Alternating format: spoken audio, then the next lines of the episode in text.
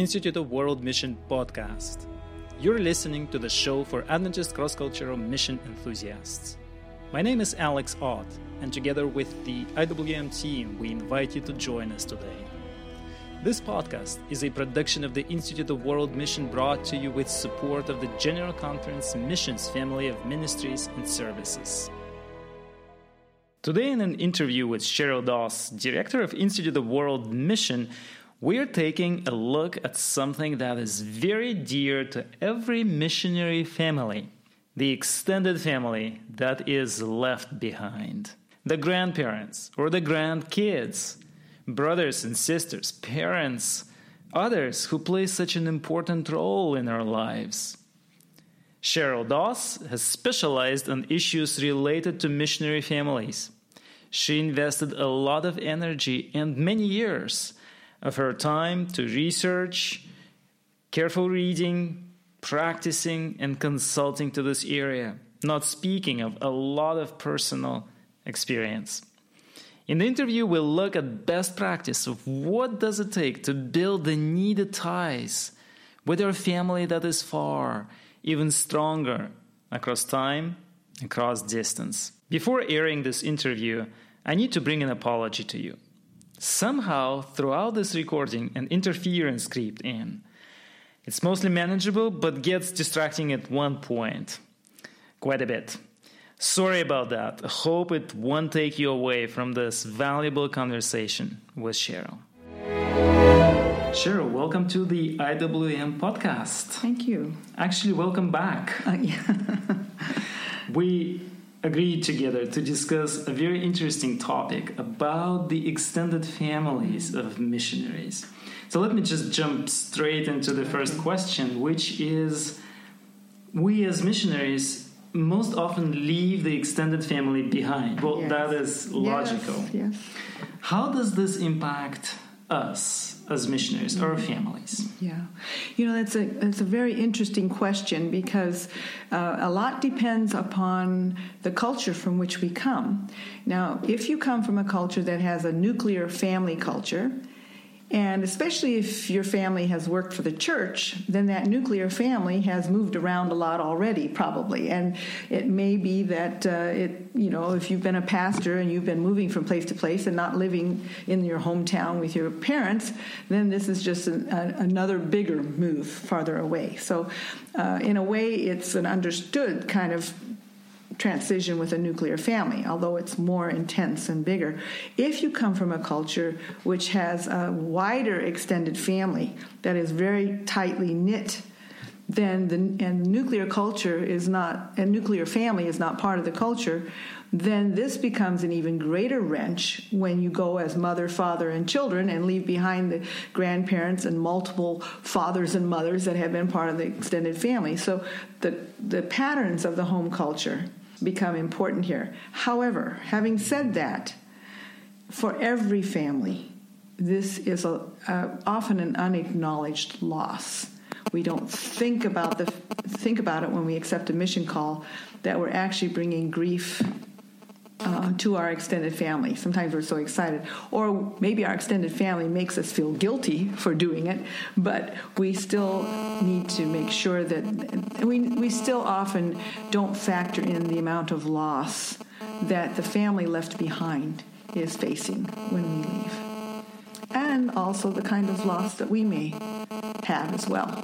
And this is what we're going to try to explore with you today, so that we, we will take a look at the different details. Now, let's uh, let's take a look, a deeper look at uh, our extended family that is left behind. Yes. Uh, perhaps they have some kind of expectations, and many times they may have false expectations to how the relationship should proceed. Now, could you share with us a little bit what those false expectations could be? Yes, you know, um, having having lived both as a missionary child and then a missionary mother and now a missionary grandmother, I know that that every generation sees things in slightly different ways. And um, the the grandparents that are left behind often want to have this close connection with their children that is very difficult when there's a great distance between them. Also, depends a lot on the age of the grandchildren. Um, how how much they can communicate with the grandparent and how close they, they can stay attached. So there may be false expectations on both sides of how easy or hard this might be. In some cases, grandparents just feel like if their children go to the mission field, they've completely lost the family. In other cases, they may ex- have expectations of constant interaction with the children that actually can, in this day and age of internet, can become an extra source of concern. Uh, I've heard missionaries talk about the problems they face because whereas 50 years ago, um, if you were a missionary and there was a problem at home and your your parents would send you a letter and you would get it six or eight weeks later, then you you were pretty sure the problem had been solved by the time you got the letter. Nowadays, you might get an email saying, "I can't find my billfold," you know, or whatever. Or I've lost something. What did I do? I'm sick. You're engaged in that uh, problem at home from the very moment it happens, and that adds to the stresses and strains on the mission field. So there are positives and negatives uh, that can occur because of our easy communication now. Uh, for in both the expectations and the reality of the distance that we face. Now, on the flip side, our uh-huh. families may also have very legitimate expectations. That's true. Now, yes. as we move away from, from our extended families, um, there are still obligations that we may need to yes. fulfill. Uh, how would you describe those? Well, and again, I want to bring a cultural element into this. That depending on the home culture, the missionary can be seen either as some kind of hero and support to the family at home, or as some kind of victim that is that is living in great poverty, and therefore we have to support them. This difference is very occurs very much depending upon the culture from which the family comes. So sometimes the missionary family is expected to send money home to, to the home family. Uh, sometimes the missionary family in the field will expect the people at home to send them support or help. You know, so it, it just depends on the home culture a lot. Legitimate expectations, though, I think, are in the realm of relationships. There is no family style anywhere that, that we want to lose contact with our nearest and dearest, our parents, our grand, the grandparents, the aunts and uncles. We want to keep those relationships strong. There's many good reasons for that. A missionary child, for example, who doesn't know their grandparents has lost an important relationship in generational relationship or uh, an aunt or an uncle who rarely or almost never sees a niece or a nephew has lost an important relationship there, uh, support. This becomes very evident when the missionary family, uh, especially if the child comes back by themselves for education to the home country, and they have no relationship with the grandparents or the aunts and uncles. Who, who, who can support them. So, maintaining the extended family relationships at an emotional and relational level I think is very important for every family, no matter what their home culture is. Now, I think it's um, about time for us to, to try to look into some of the how tos. Uh-huh. Uh, just just to preempt, um, we have an extended WhatsApp group, uh, yes. an extended family WhatsApp group. We call it uh, Kids and Grandkids. Oh, um, great! So it's like an extended family, yeah. and a lot of interaction happens there. Maybe every family has this, maybe not. I don't know. Mm-hmm. This is just an example of what we do to kind of keep connected um, uh, on, on, a distance. And let me take you step by step through here. So, um, how are we to best relate to the needs of our extended family that is back there, back home? Okay, as missionaries, let's as missionaries, take it first of all. As missionaries, how can we do this? Um, I think it's really very important to um, to talk about the extended family within the family. Within our within our own family. family. Okay. Our own family. Now, I love the fact that you have a WhatsApp group, and, and, technology has made this a lot easier. Okay, being able to share things as a family. We have also we have what we call Family Plus group, okay. and and that we, we, we include our family in, in that people share um, concerns or news and items or whatever travel. You know, uh, I'll I, when I get on a plane, I say boarding in Detroit. You know, kind of thing and the whole family knows that that I'm traveling.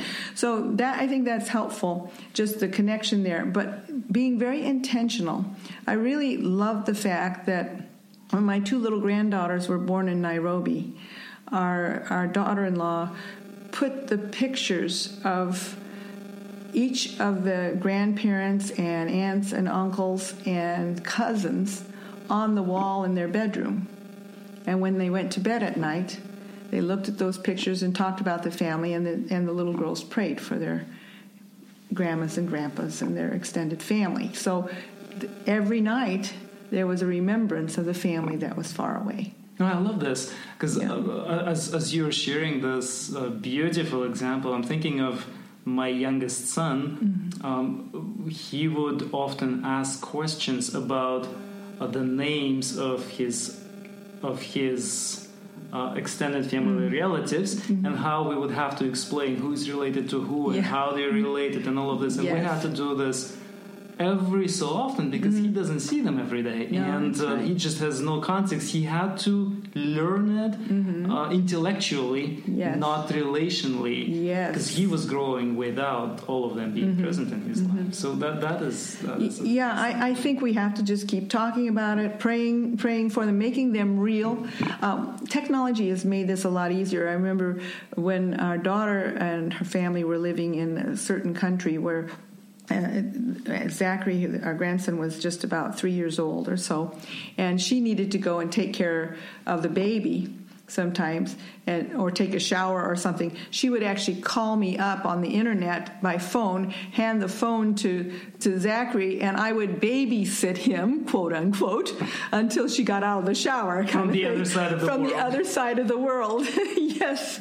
So uh, you know uh, that all these we should use every technological advantage we can have whether it's chats chats like a WhatsApp group or uh, emails together or um, you know now they have children's facebook so you can actually choose to have your family members on for children and you very selectively about who they can interact with interesting um, okay. and you know or a magic jack phone or whatever you have to work that allows you to to keep uh, voice contact now thinking of that, there are people who live in very isolated places, and internet does not work well or is very expensive.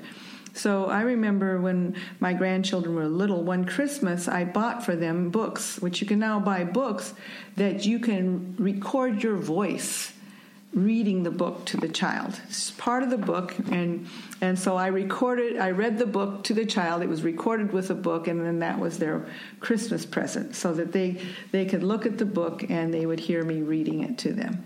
So that I think I think the voice is important, even when you can't see. Uh, if you can use a, a technology that allows visuals too, that's even better. You know, but at least the voice uh, of is important. I think what, what we've been doing in our family as well, we would, uh, as, as our kids were growing mm-hmm. and they were far away from their grandparents, um, the grandparents would want to call them. Uh-huh. So we, we made every possible opportunity for them to have their personal time. Yes. So that the grandfather can call his grandson and, and yes. have a conversation every mm-hmm. so often. And our parents, they actually took initiative. We just mm-hmm. had to make it possible mm-hmm. through uh, through appointing time or, or yes. arranging time and technology to go behind this, but helping this process for them to connect directly every so often was very oh. helpful to our kids. Oh, absolutely. And, you know, and we can do this in many ways that cost almost nothing. And then, you know, sometimes we only, we save up the money so we can buy some big gift, but really children appreciate something smaller and a little more often I think sometimes I remember one missionary child having such fond memories of the fact that every time this is back in the days before internet and they would get a letter from their grandmother mm-hmm. the grandmother would always include a stick of chewing gum mm-hmm. in the letter for each grand, each of the grandchildren when there was nothing available like that in the country where they were you know a taste of home so to, so to speak uh, my husband has memories of as a child his grandparents uh, would would uh, his mother would order order from the catalog clothing because he couldn't get the clothing they would need would order clothing and the grandparents would always send him clothing. And he, he it felt like a gift from the grandparents you know a connection even back in the years when furloughs were not every year.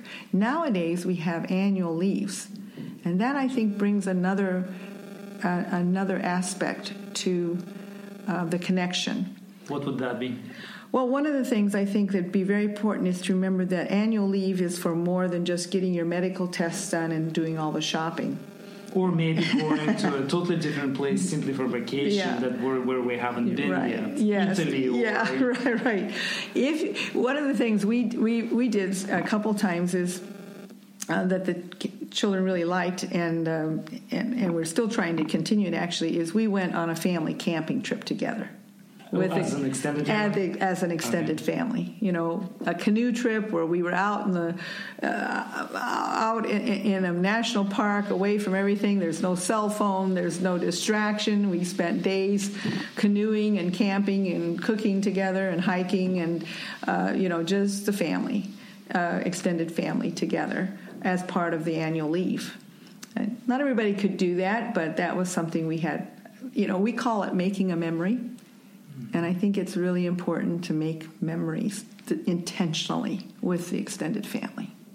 You know, Cheryl, this is as, as you were saying this, uh, so many memories come to my mind because Amy and I, we have also really tried to have those family reunions because uh, our closest extended family still live in different parts of the world, and we took that initiative during mm-hmm. our annual leave to try to be together, and this took some sacrifice, mm-hmm. not just from us, but from from a number of people, and for us to get together and be together, it was not easy.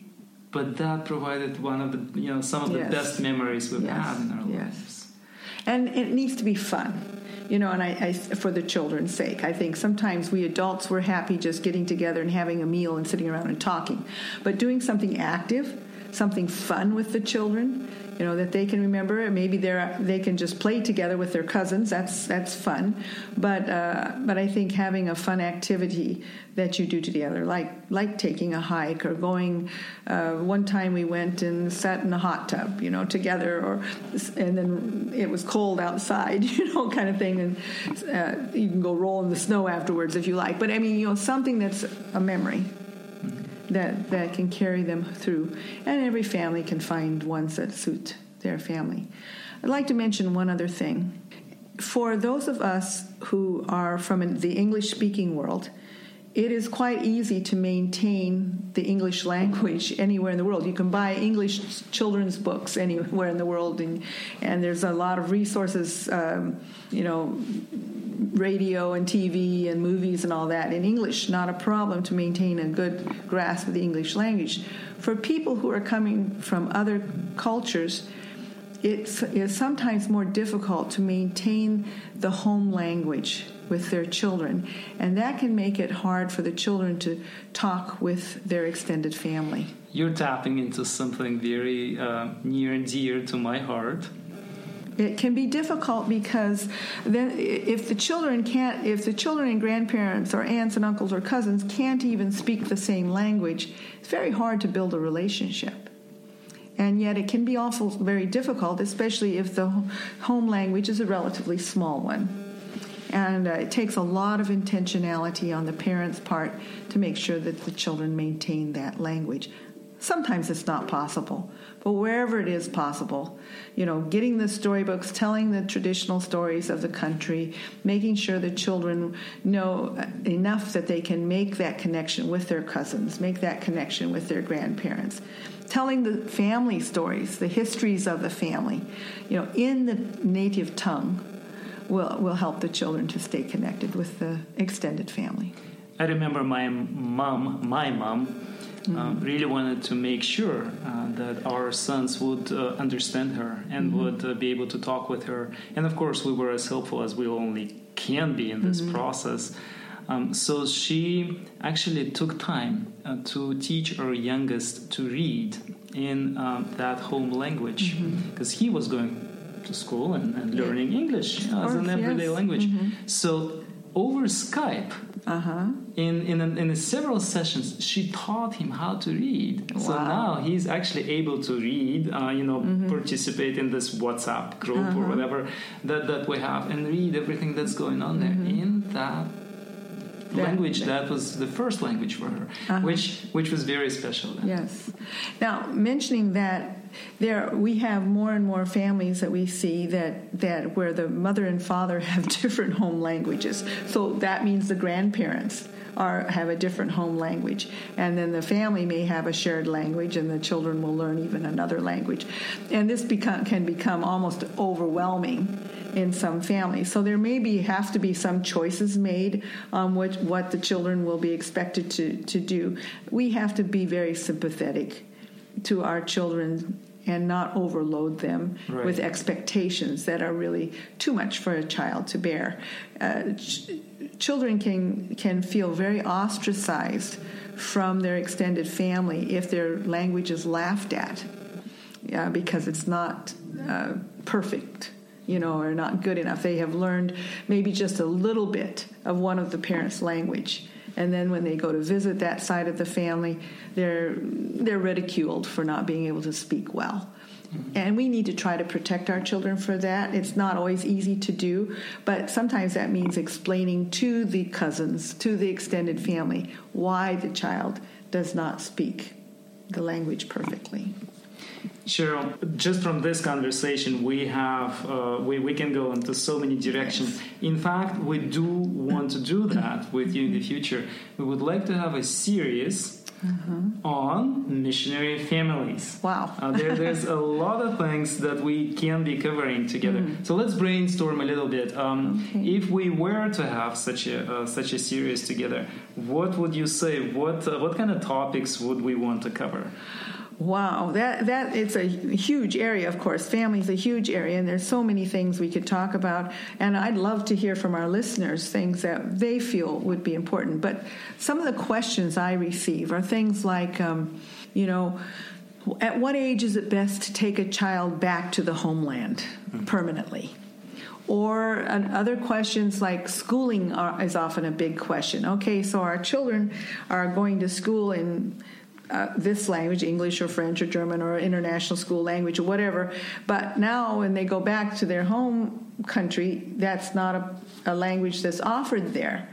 What can we expect, or how should we do that? Or do we send them to a third country? You know, how do we handle this language issue for the schooling? Is a is a big question I get a lot. Um, I, I hear a lot now talking not just about children and the extended family. There's often people who saying, "How can I support my aging parents from so far away?" And we probably should talk a little bit. You know, they say that the, the parents left behind are one of those unacknowledged losses often in the mission community. We've talked very little about how do we support the, the parents that have been left behind in the home country. And it would be maybe for many of our missionaries something that they will face during their mission career. Aging parents, how do we deal with them? Maybe you have some ideas. Oh, uh, sure. Um, for example, going through culture shock as a family. Yeah, of course, the differences there between individual family members, the complexities of the family system. Uh, I would love to have a discussion on the, f- the missionary family life cycle. There's been some really good research on the missionary family life cycle and what that means for the family system. What about the spouse that is um, may not be working or, or working half time? So the, the whole idea of uh, a trailing spouse. Okay. Yes, I think you've had one already. Uh, one discussion on the trailing spouse already, and that a big, uh, a, a big topic of how to find my mission as a as a spouse that uh, hasn't been assigned a position. We had Mm-hmm. one interview with Gwen Asselford, Yes. and I will actually link in the show notes of Okay. this episode to that previous one for Mm-hmm. all those listeners of ours who uh, would find this particular topic interesting. Good. Yes. Another another topic that many families deal with is when one of those parents travels a great deal. That's an interesting one. Yeah, how do you how do you handle that absence and then presence again? It's almost like two different family systems. And uh, we can we can joke about it. I was saying to somebody today, you know, when the husband is away, something always breaks in the house, you know. but the wife learns how to take care of things, and then he comes back and wants to take over those jobs again. You know, how how do you handle that coming and going, and how does a father or mother who is traveling a lot away from the children um, maintain an active presence in the child's life when they may be missing many of the school programs or other activities of, of the child, their games or whatever, because of their travel, their work. Very good one. How about uh, managing family social life? Yes, and managing the mission compound life or the other, you know, uh, family. One of the things uh, that often happens in a in a mission community is we find parenting styles are very different between the, the missionaries or, as well as the uh, local workers who may be there. People parent in different ways. This can bring a lot of conflict. I can definitely see that. Lots of experience there when we mm-hmm. would look at different families and what they would do with their children. Always tempted to give advice, but, yeah. that, but that's another episode. Yes. As our listeners can definitely see, there's uh, this particular series can be very, very interesting and, and have a lot of insight into uh, things that happen with our families in the mission field. So, what we would like to invite our listeners to do is to actually also maybe tell us what they're interested in. Yeah, it would be lovely. We mustn't forget in this discussion of family is the marriage itself. And the marriage is the foundation of the family. And that found, that platform needs to stay strong and healthy. So we should discuss that as well. Cheryl, just to conclude here, coming back to managing our relationships with our extended family, mm-hmm. um, we understand that for them to let us go is a sacrifice. Yes. How can we best respect that sacrifice that they're oh, making? My.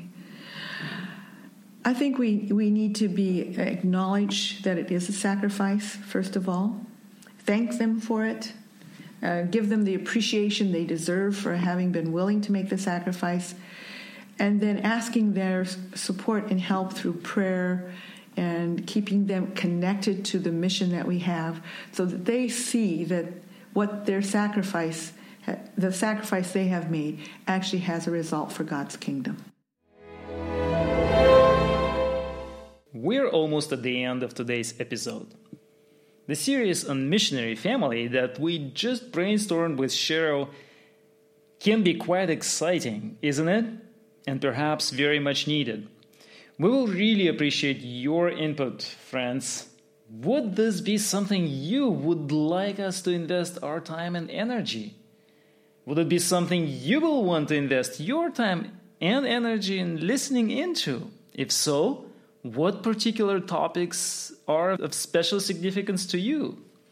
You can always comment on the website iwm.com adventist.org right on the page devoted to this episode with your comments to this particular question. You're also very welcome to email me at otta at gc.adventist.org. One more reminder next week we have the IWM webinar for the month of April. It will take place on April 25 we will be discussing our service and ministry in shame and honor cultures. Do check out the registration page and register for the webinar. I will provide the link to the registration page in the show notes of this episode.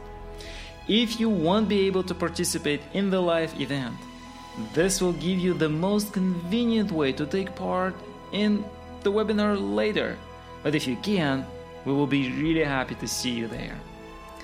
I'm Alex Ott, wishing you many blessings for the rest of this week.